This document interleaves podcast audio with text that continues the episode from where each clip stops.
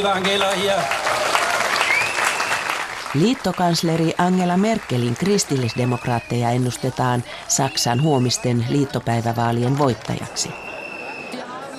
Sen sijaan Saksan demaripuolue SPD menee vaaleihin laimean vaalikampanjan tehneenä. Talvella puhuttiin vielä Schulz-ilmiöstä, mutta sittemmin kannatus on laskenut tasaisesti. Kirjeenvaihtajamme Sampo Vaarakallio pohti demarikampanjoita takavuosina tehneen Frank Staussin kanssa. Missä Mätti? Kirkonkellot kutsuvat kristikansaa kokoon Stuttgartissa. Kellot kalkattavat kilpaa romanialaisen kansantaiteilijan My Way klaveeritulkinnan kanssa.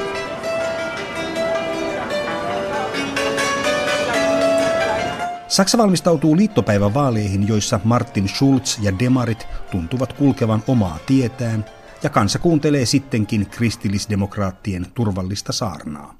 Vaalikampanja on ollut laimea, ei vähiten siksi, että hallitusvallassa olevat kristillisdemokraatit ja demarit eivät ole varsinaisesti haastaneet toisiaan. Vaalitilaisuudessaan Wuppertalissa Martin Schulz pauhasi tutut teemat sosiaalisesta oikeudenmukaisuudesta, eläkkeistä ja epävakaasta maailmasta.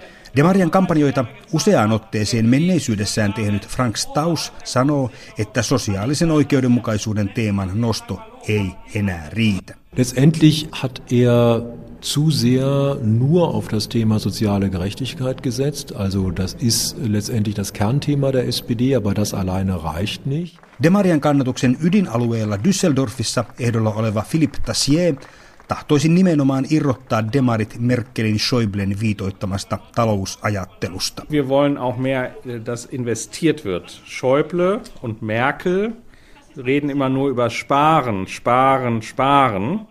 Philippe Tassier tahtoo sysätä yltiöpäisen säästämisen syrjään ja lähteä reippaasti investoimaan kouluihin, liikenneväyliin ja niin edelleen. Tämä on ollut Demarien keskeinen opinkappale tässä kampanjassa. Staussin mukaan kyseessä on klassinen status quo-kampanja. Jos demarit eivät yritäkään tuoda oikeita uusia avauksia, ei heillä voi olla mitään mahdollisuuksia liittokansleri Angela Merkelia vastaan. Merkel on tällaisessa pelitilanteessa lyömätön. Sondern man muss neue Ideen bringen, man muss die Leute zum Teil auch überraschen mit Themen, die man setzt. Pitää pystyä myös yllättämään teemoilla, sanoo Frank Staus. Hänen mielestään työväenpuolueen imagoon olisi kuulunut nostaa voimalla digitalisoitumisen aiheuttama valtava muutos työelämään. Äh, die massive Digitalisierung der Arbeitswelt und die Veränderung der Arbeitswelt ist ein ganz wichtiges Thema für eine Arbeiterpartei. Staus huomauttaa, että vapaat demokraatit, FDP, on onnistunut kampanjassaan. Se on nostanut juuri koko elämää muokkaavan digitalisaation kampanjansa keskeiseksi teemaksi ja puhuttelee sillä poliittista kotiaan joustavasti vaihtavaa noin nelikymppistä kansanosaa. Der grundsätzliche Fehler der SPD ist, ähm, dass man viel zu spät den Kandidaten nominiert hat. Kampanja-ammattilainen Frank Staus arvioi, että suurin virhe koko demarikampanjassa oli se, että Schulzin nosto tammikuussa kansleriehdokkaaksi tapahtui aivan liian myöhään. Danke für Ihre Aufmerksamkeit.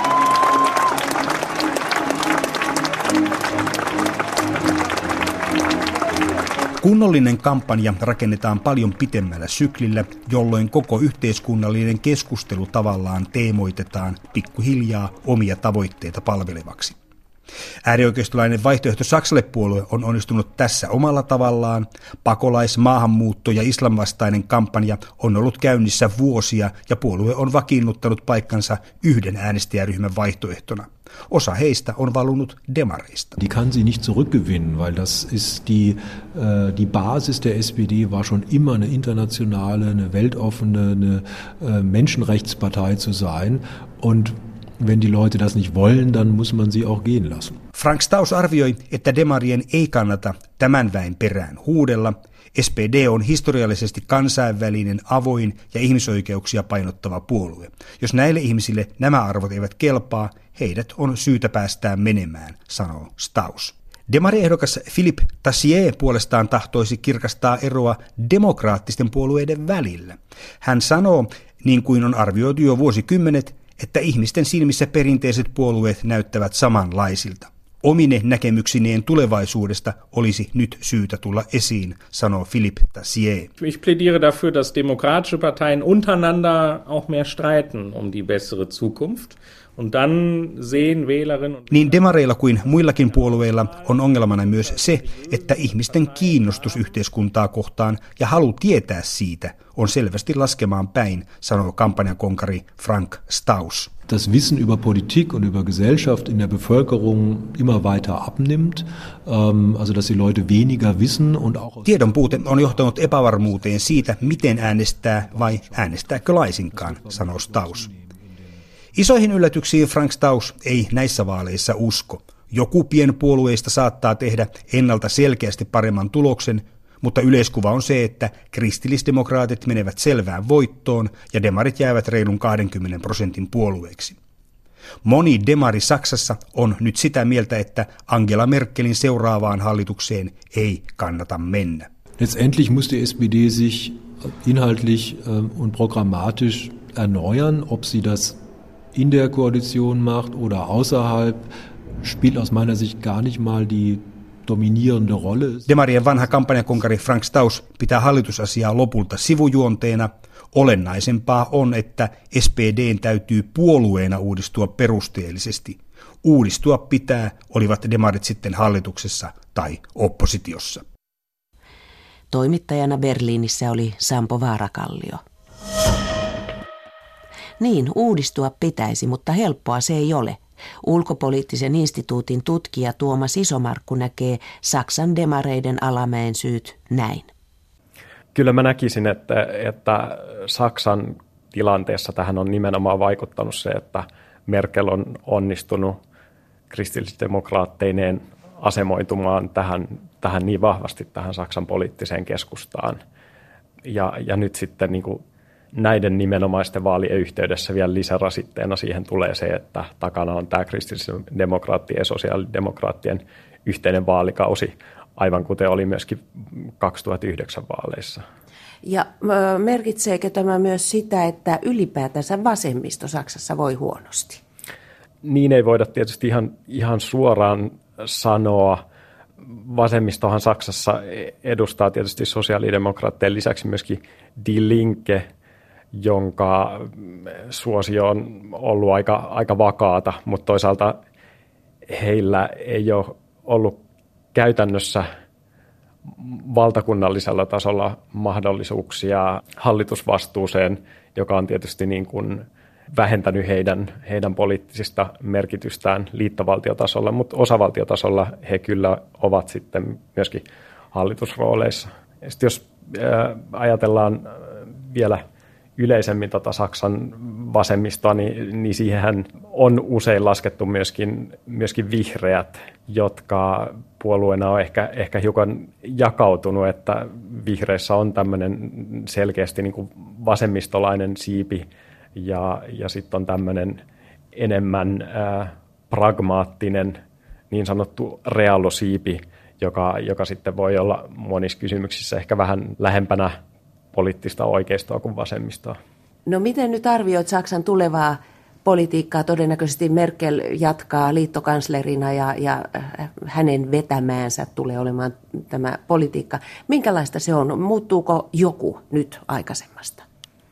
No vaalit on tietysti vasta tulossa, eli tässä vaiheessa nyt halua äh, lähteä vielä julistamaan mitään vaalitulosta, mutta totta kai ennusteiden – valossa näyttää vahvasti siltä, että Merkel on edelleen menossa jatkokaudelle. Yksi vaalien keskeisistä kysymyksistä liittyykin tietysti siihen, että mikäli Merkel nyt vahvistaa sitten seuraavan kautensa, niin, eh, niin kenen kanssa hän sitten hallitusvastuuta käyttää. Ja, ja tässä tietysti eh, yhdeksi hyvin keskeiseksi asiaksi nousee se, että eh, liittopäivistä on tulossa selkeästi tämmöiset hajanaisemmat kuin aikaisemmin, eli, eli tällä hetkellä liittopäivillä on vain neljä puoluetta, ja nyt sitten seuraavilla liittopäivillä niitä on potentiaalisesti kuusi. Hmm. No jos katsotaan vähän laajemmin Eurooppaa ja sen vasemmiston tilaa, niin miten sitä voisi arvioida? Onko se aivan kuolon kouristuksissaan vai, vai löytyykö jostakin puhtia, jos niin mistä? No tässähän pitää, pitää tietysti niin kuin tehdä eroa sosiaalidemokraattien ja muiden vasemmistopuolueiden välillä sikäli, että ne on olleet ennen kaikkea nämä perinteiset sosiaalidemokraatti- ja sosialistipuolueet, jotka, jotka viime vuosina on olleet vaikeuksissa useissakin Euroopan maissa, kun taas sitten samaan aikaan me ollaan nähty monen tämmöisen uuden vasemmistopuolueen, monesti populistisen vasemmistopuolueen nousu. Näitä tietysti erityisesti edustaa Kreikan Syritsa ja Espanjan Podemos-puolue.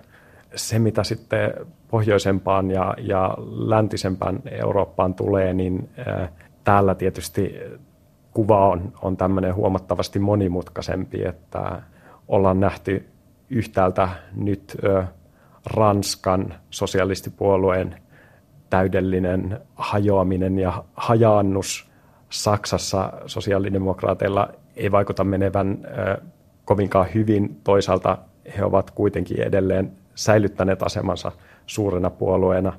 Isossa Britanniassa näyttää viimeisimmän vaalituloksen valossa siltä, että Labour-puolue saattaa olla tekemässä jopa jonkinasteista paluuta ja, ja näyttää taas niin kuin tämmöiseltä uskottavammalta ja vahvemmalta voimalta Iso-Britannian politiikassa. Eli mitä hirveän suuria ja suoria johtopäätöksiä on näiden, näiden perusteella vielä vaikea tehdä.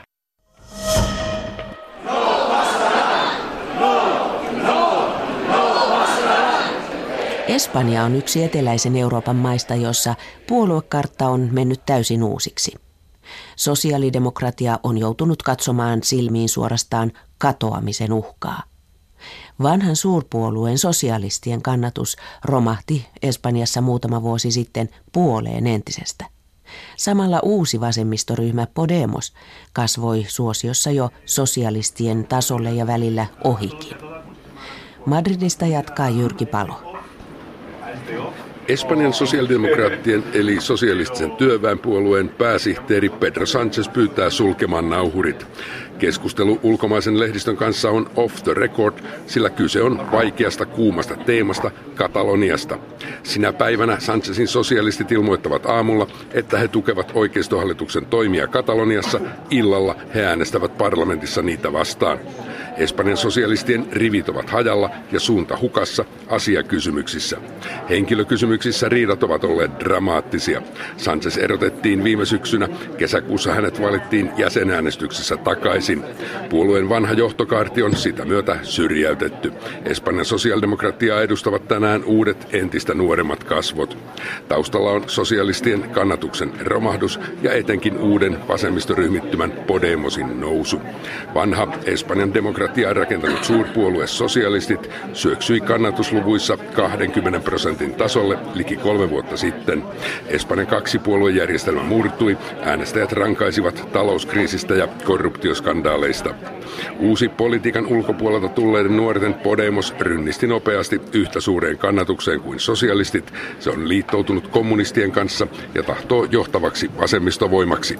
Moni sosialisti on siirtynyt tukemaan Podemosia. Syvässä kriisissä Kriisissä Espanjan sosiaalidemokratia yrittää etsiä itseään uudestaan, mitä löytyy puolueen Eurooppa-asian sihteeri Irache Garcia. La ideología sigue siendo la misma, es intacta, es decir, los principios y los valores que mueven a la socialdemocracia europea y al Partido Socialista son los mismos, la lucha por la igualdad, por la justicia, por la solidaridad, por la... Puolueen ideologia on ennallaan, eurooppalaisen sosialdemokratian periaatteet ja arvot, siis tasa-arvo, oikeudenmukaisuus, solidaarisuus, ne säilyvät, sanoo Irace Garcia, joka on myös Espanjan sosialistien europarlamenttiryhmän vetäjä. Pitää kuitenkin mukautua maailmaan, joka on nopeasti muuttunut, hän jatkaa. Yo creo que, que hemos acertado con el diagnóstico y es la sociedad cambia, la sociedad es más exigente con la clase política. Uskon, että meillä on nyt oikea diagnoosi, Iratse Garcia sanoo. Yhteiskunta on tänään vaativampi poliitikkojen suhteen. Meidän on tehtävä, mitä sanomme tekevämme, oltava johdonmukaisia. Euroopan sosiaalidemokraateilla on vastassaan toisaalta vanha tuttu oikeisto, joka on kyennyt luomaan itsestään kuvan, että se osaa hoitaa talouspolitiikkaa paremmin. Ja toisaalta on uusi populistinen vasemmisto, joka sanoo, että toisenlainen Eurooppa on mahdollinen Europarlamentissa Espanjan Podemos kuuluu ryhmään GUE. Se on Euroopan yhtyneen vasemmiston konfederaatioryhmä, jossa on mukana myös Suomen vasemmistoliitto.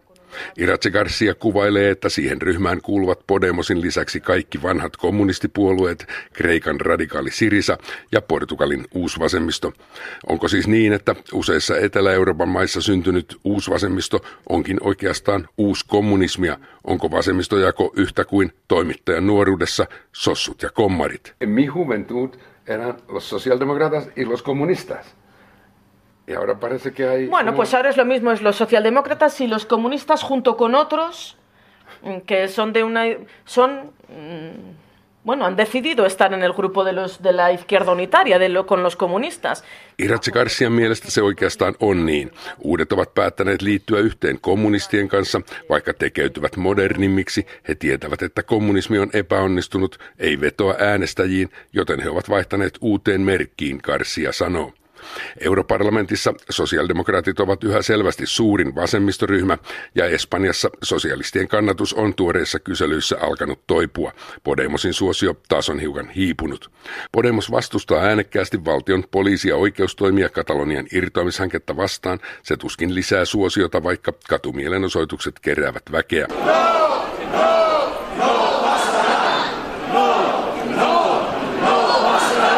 Näin kaikui vanha tasavaltalaishuuto No Pasaran Madridissa äskettäin. Nyrkit pystyssä Podemos-väki vaati Katalonialle oikeutta päättää itsenäisyydestä. Mutta ulkomaisille toimittajille Podemos valikoi haastateltaviksi aina puolueen maltillisen siiven edustajia. Espanjan parlamentin pihalla kertoo Chema Quijarro, Podemosin parlamenttiryhmän sihteeri, että puolue oikeastaan haluaa takaisin aidon sosialdemokratian. ¿Qué es lo que hace esa nueva izquierda que nosotros eh, queremos representar? Básicamente es rescatar el proyecto socialdemócrata. No se trata aquí de eh, inventar, digamos, modelos eh, socioeconómicos o políticos eh, bueno, que, que no funcionaron. ¿no? En ese sentido yo no me siento... Me, jotka edustamme uutta vasemmistoa, haluamme pelastaa sosiaalidemokraattisen projektin, Kiharro sanoo. Tarkoitus ei ole tuoda yhteiskuntaan talouspoliittisia malleja, jotka eivät ole toimineet, hän vakuuttaa. Ja muistuttaa olevansa niin nuori, ettei ole elänyt Neuvostoliiton aikaa, eikä voi siis olla nostalgikko. Mutta sosiaalidemokratia taipui oikeiston neoliberaalin vyöryn edessä, siksi sen suosio on laskenut kautta Euroopan, ja samasta pettymyksestä ovat syntyneet myös Pohjois-Euroopan populistipuolueet, vaikka Kiharro ei jaa niiden näkemyksiä.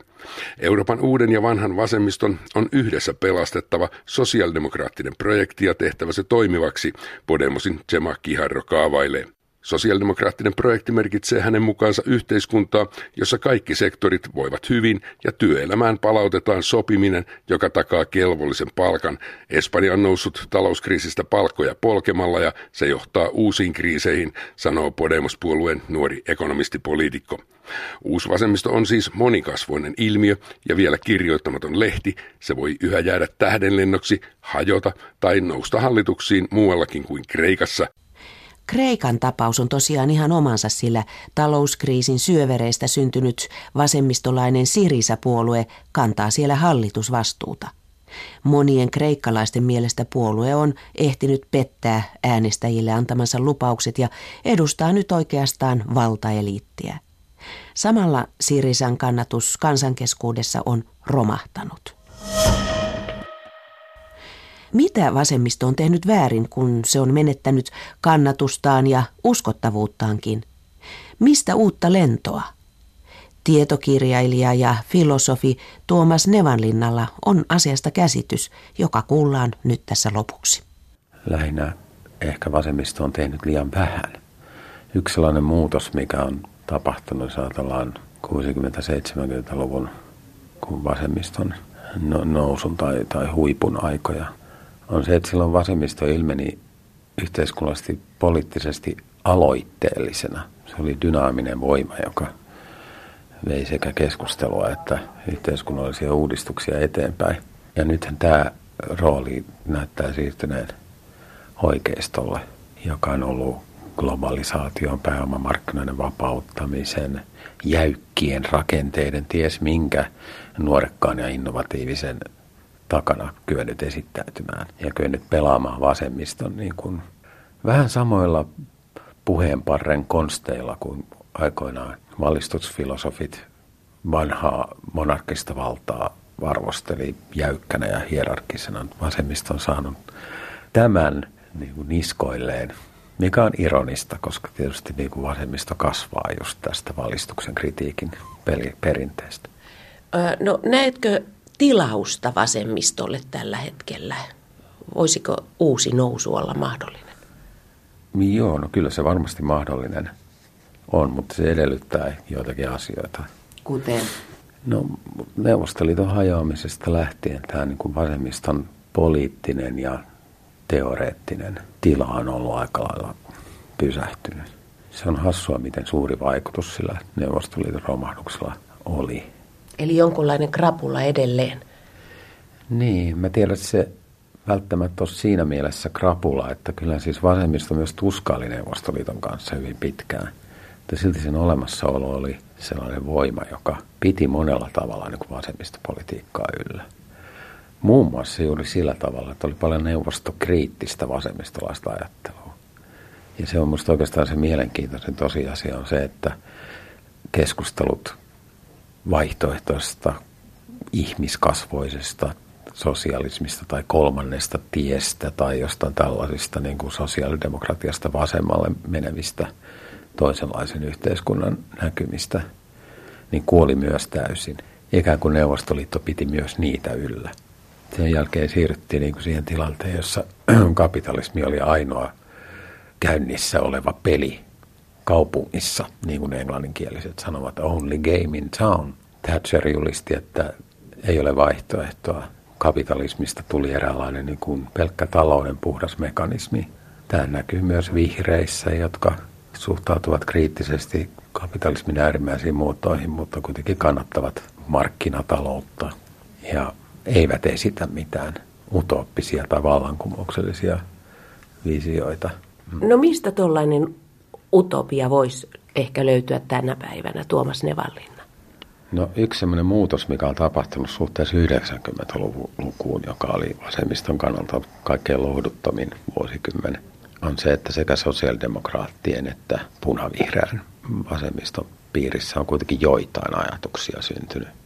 Kun ajattelee sosiaalidemokraatteja 90-luvun puolivälissä Lipposlaista, Blairin, Schröderin, Ahtisaaren, Clintonin sosiaalidemokratia, jos näin voi sanoa, niin sehän nyt oli eräänlaista ihmiskasvoista Thatcherismia, jossa nyt oikeastaan vaan vietiin läpi nämä uudistukset, jotka aloitettiin 80-luvulla ja se perustui ihan täysin tähän niin kuin talouden realismin argumenttiin. Nythän on noussut kuitenkin sosiaalidemokratian piirissä jonkinlaisia Keynesiläisen talouspolitiikan elvyttämiseen liittyviä ajatuksia, jotka niin kuin pelaa taloustieteen sisäisellä kentällä, kun taloustieteestä on tällä välin tullut sellainen niin kuin mukaneutraali tai puolueeton tieteellinen taho, joka kertoo meille, mikä on välttämätöntä ja viisasta. Toinen on perustulokeskustelu, joka on kulkenut kanssa mielenkiintoisen tien 60-luvun vasemmisto-utooppisista keskusteluista sitten niin tavallaan niin kuin päivän politiikan, sanoisinko nyt puolirealistiselle agendalle. Mutta voiko tästä yhteenvetona sanoa, että jotain pientä valoa tunnelin päässä näkyy? Mielestäni koko vasemmiston olemassaolon ehto on se, että uskalletaan kysyä koko kapitalistisen menon pohjiin asti. Ja sitä uskallusta ei oikein niin, ole. sitä uskallusta ei ole. Filosofi Tuomas Nevanlinnan ajatuksiin päättyy tämä maailmanpolitiikan arkipäivä.